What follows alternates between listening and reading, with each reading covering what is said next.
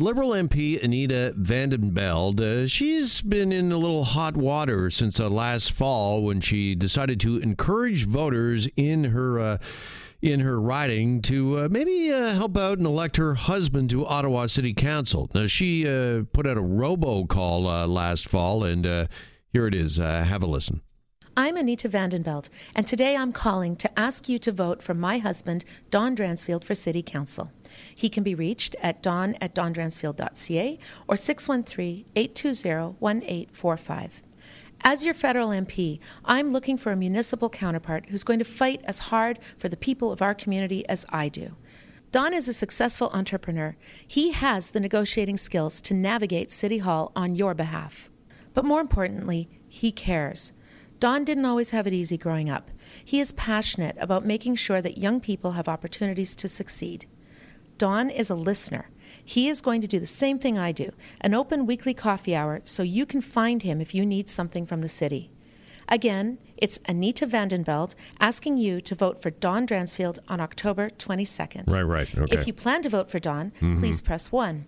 If you'd like a lawn sign, please press 2. I'd like this Thank to you end. very much. There we go. Okay. You know, the only thing more annoying than getting a robocall on your phone is listening to a robocall on your favorite radio program. Uh, anyways, a, a, few people, a few folks were upset about uh, this. They complained to uh, Canada's ethics commissioner, saying this uh, was wrong. That uh, Anita Vandenbeld should not be using her position to help get her husband elected. Here's a Dave Woodard from the uh, newsroom. He joins us with more on this story. And the ethics commissioner found what, David? Yeah, so the ethics commissioner did find today that she was guilty of breaching that code of conduct um, in basically saying that uh, she was using her position as an MP uh, to try to get her husband elected. You know, uh, uh, and and her comment about that initially was, well, it's not in the private interest because it's not helping out her husband, you know, get a like uh, government, uh, government contract. contract, that yeah. kind of thing. But it was for the public interest. She said, actually, she said at the time, uh, kind of, you know, tongue in cheek, uh, that if if it was about private interest, uh, he wouldn't be running at all. Uh, and and that's a, a, fair point. I mean, if you're um, so, so in other words, sorry, she yeah. is basically saying or arguing that it wasn't like a liberal government was awarding a contract, and uh, I was campaigning for my husband's firm to get this that would personally right. or directly enrich uh, my personal interests and my family's interests. I was just simply showing support uh, for my spouse, like like any spouse would. Right, exactly. And she said, actually, and we'll get to it in a little bit, but she did say in a, a press release that was sent out about an hour ago uh, that uh, she thought that she was playing within the rules. She thought uh, because she had heard, you know, spouses uh, working for, you know, their spouses in different campaigns before that it was going to be okay. Mm-hmm. That it was because it was public interest, not private. And it's uh, the story itself is kind of a, a policy wonk's, uh, you know, dream come true in the sense that there's very it is very convoluted the law in terms of how it works. So um, the law in itself states that you can't help anybody basically uh, get uh, in their private interests. And you can argue, and she did argue, that it was in the private interest because her husband could make much more money um, not being a city councilor. I mean, the, the point is kind of moot now because he didn't win in Ottawa, so he's not a, a city councilor. Uh, but uh, you know, she was found guilty. the interesting thing I did find uh, two things. One, uh, the the ethics commissioner found that yes, she was guilty, but as soon as she found out that there was a complaint, she worked with the ethics commissioner to try to uh, get within the law, uh, and she also took down the robocalls right away. Okay, let me uh, stop you there and yeah. ask this question because uh, I'm a big golf fan. I'm a golf nut. Okay, and whenever there's a debate or a player isn't sure about what to do next uh, with, with, their golf ball, right. if it's in a weird position. Yep they call in a rules official. That's right. And then the judge, the rules official, yep. comes over and advises them what they can and cannot do, and then they can make an informed decision. Because if uh, you know you misplay your ball, you could be disqualified from the tournament. Right. It could cost you hundreds of thousands, yeah. if not millions of dollars. So why do uh, politicians not do the same thing? If you want to do this and you want to support uh, your spouse and you want to send out this a robocall, why not just first, instead of the robocall, make a call to the ethics commissioner and say, hey, this is what I'm thinking of doing, yay or nay? Well, the interesting part about that, and, and, and maybe this is the answer, is that she is actually a part of the ethics committee in Ottawa.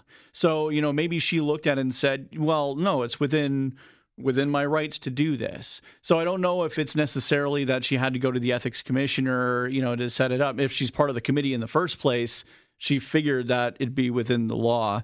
Um, but because to me, this is similar yeah. to, uh, of course, uh, her boss, the Prime Minister Justin Trudeau, who is the only sitting Prime Minister to be in an ethics uh, violation mm-hmm. over his vacation with the uh, Aga Khan on his private island.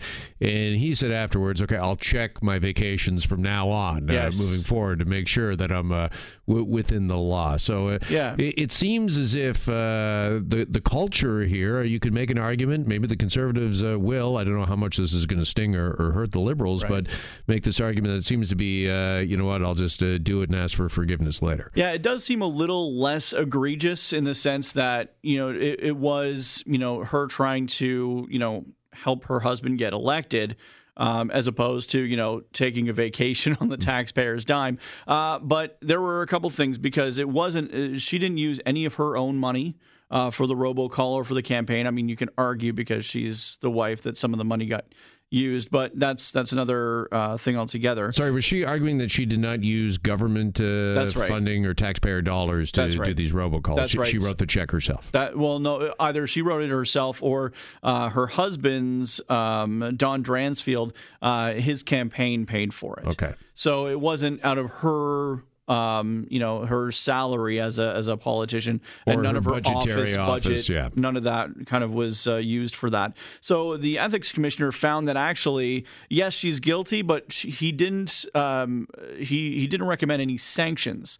Uh, because she tried to get within the rules as soon as she found out. And uh, you know, you were saying uh, off the top there that uh, a lot of people were made complaints and that kind of thing. But uh, the person who kind of started the ball rolling was conservative MP Peter Kent. So I mean, I don't know if that's you know playing politics or not, but that's certainly what kind of got this rolling. Mm-hmm. Uh, do we know would it have been a violation uh, for Anita to go out and knock on doors in support of her husband, or go out to? She mentioned uh, lawn signs in the robocall as well to be out there and uh, helping out uh, her spouse, uh, her partner, and I don't know, nailing lawn signs into people's front lawns. the way that I read the the law, I don't think there would be a problem with that as long as she's not doing dur- during office time where she's supposed to be, you know, working as an MP uh, because she'd be volunteering on behalf of somebody else's campaign. Uh, the interesting um, kind of uh, part to that, though, is uh, you'll remember during the uh, provincial election uh, here in Ontario, there was actually a woman in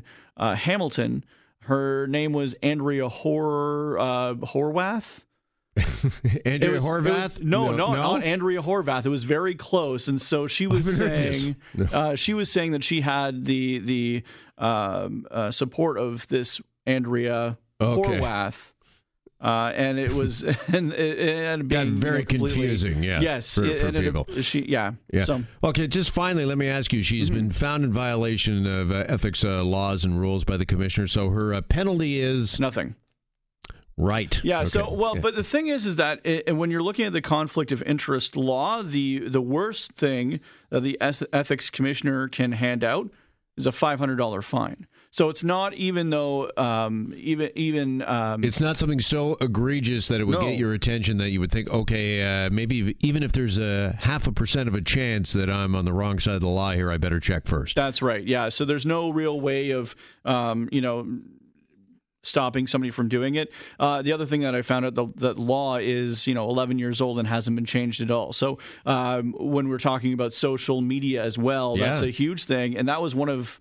Uh, Mario Dion's biggest issues with this is that she was, you know, putting stuff out on social media, which people can confuse more so that it might be MP business if she's putting it out on her, you know, MP Twitter yeah. account. Sounds like that law is in need of an update. I agree. All right, Dave Woodard, thank you for this update. Appreciate thank it, you. sir.